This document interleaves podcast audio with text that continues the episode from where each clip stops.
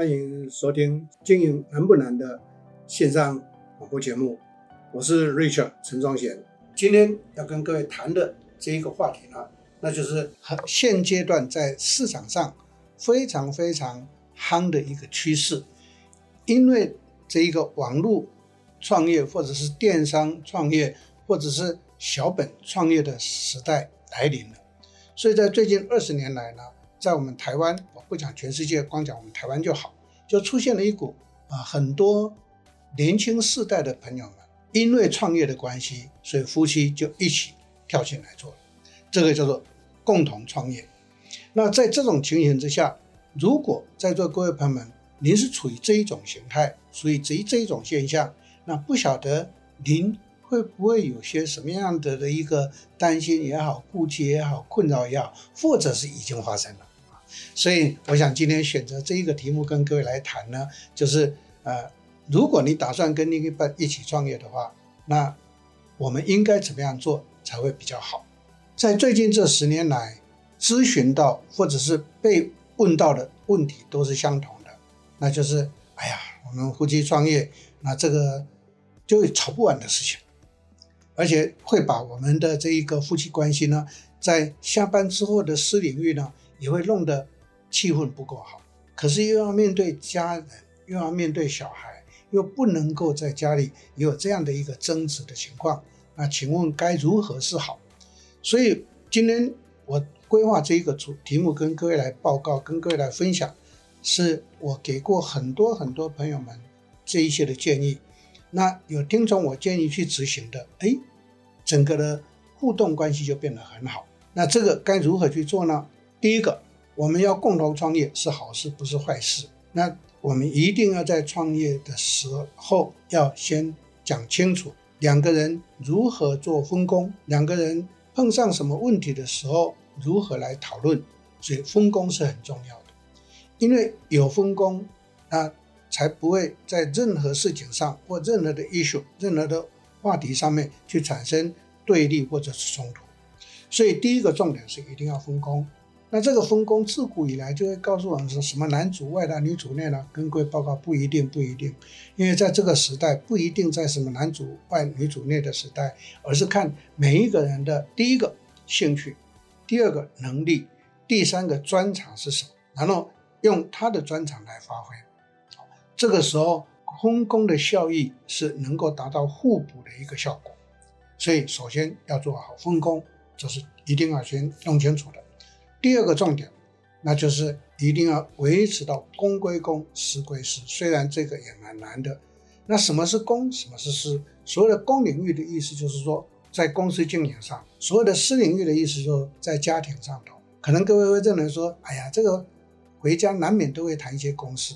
跟各位报告，从我自己个人的亲身体验，我回家是不谈公事的，因为不把公事带回家，对于家庭生活。才会有帮助，所以一切就让他公的事情，公领域就在公司里头去处理。那从刚刚提到的第一个建议分工，第二个把公司分清楚，那第三个重点总是在经营上头会有一些 issue 是两个人可以共同来讨论的嘛，那个叫做经营决策的话题。那经营决策的话题的时候，就可以相互交换意见，或者是听取另一半的意见。不过还是要以这个事情。是属于谁负责主导的，让他去做最后决策。换句话讲，可以提出来交换意见，可是决策还是由那一个功能或者职责的主导者来做决策。第三，清楚之后，第四个重点，那我的建议就是应该做些什么事呢？把经营上头的一些要做的事情，我们俗称叫做经营的目标、经营的计划，把它整理出来。整理出来之后，再把这一个事情分工出去，分工出去就分成两个人负责哪些，哪个哪一个人负责哪些，把两个人负责的事情把它区分清楚。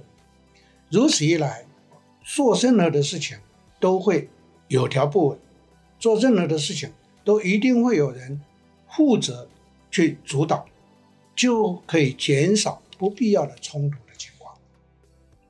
我在这边可以举好几个例子给各位参考。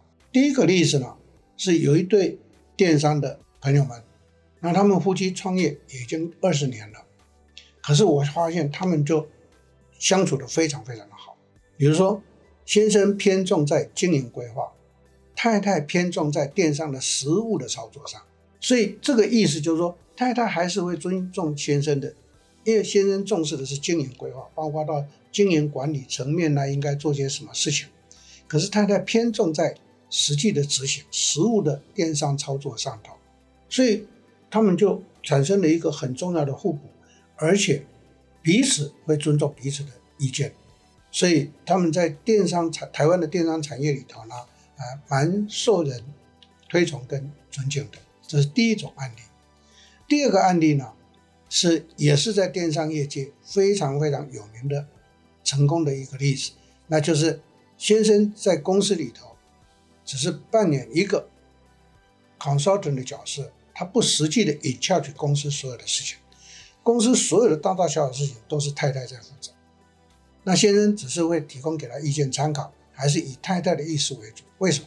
因为这个公司是他太太创立的，所以呢，先生尊重太太，就让太太去发挥。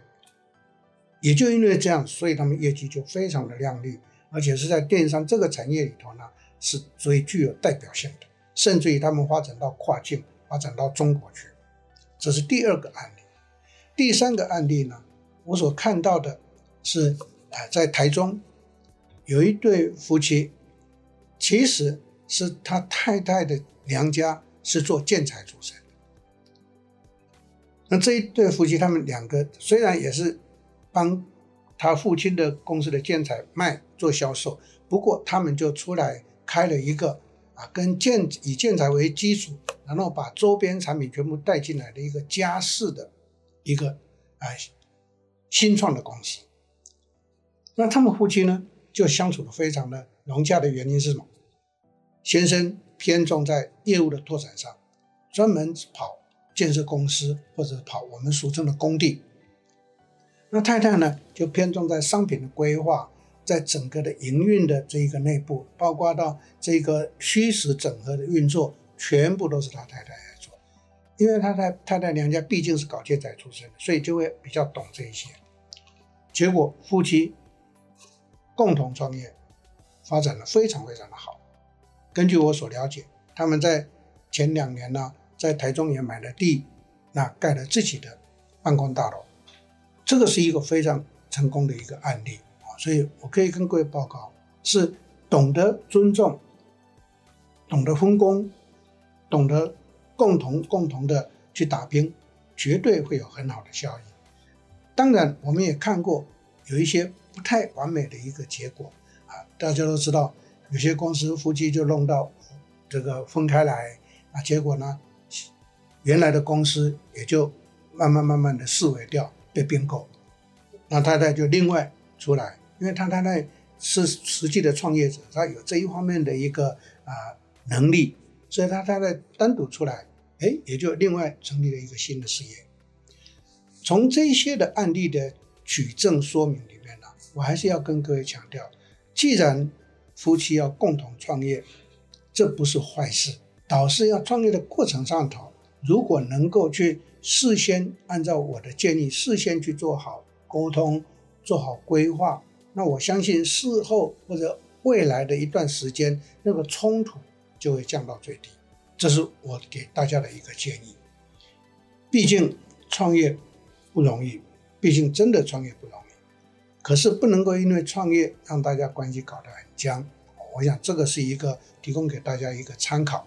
创业是好事，如果大家愿意共同来努力、共同来承担、共同来打拼的话。那我相信一定会有很多很多很好的一个效益的结果。换句话讲，夫妻创业在现阶段的新时代是一个常态，但是在常态里头，我们如何能够做得比较成功，而且在呃公领域跟私领域都能够维持得很好，那我就会建议各位不妨参考我今天提供给各位的这些的运作。那最后我要提醒的是什么？有关这一个资金或者是费用。预算的一个管理，那应该看谁来负责做这一段，把它弄清楚。我们俗称叫做管账啊。那在财务会计这个地方，一定要让他很清楚，不要因为啊这个有所怀疑，就会造成不必要的争执。那如何在这个地方能够得到一些啊改善或者是化解了？今天在这边举例给各位做参考。当然，我还是要去推动，我一再在推崇上头，或者是在推动推广上面很强调的计划经营。意思就是说，请各位要一起创业的朋友们，把我们的营运计划要写出来。营运计划有了以后，在营运计划里头，每一项我们要做的事情就变成是一个专案。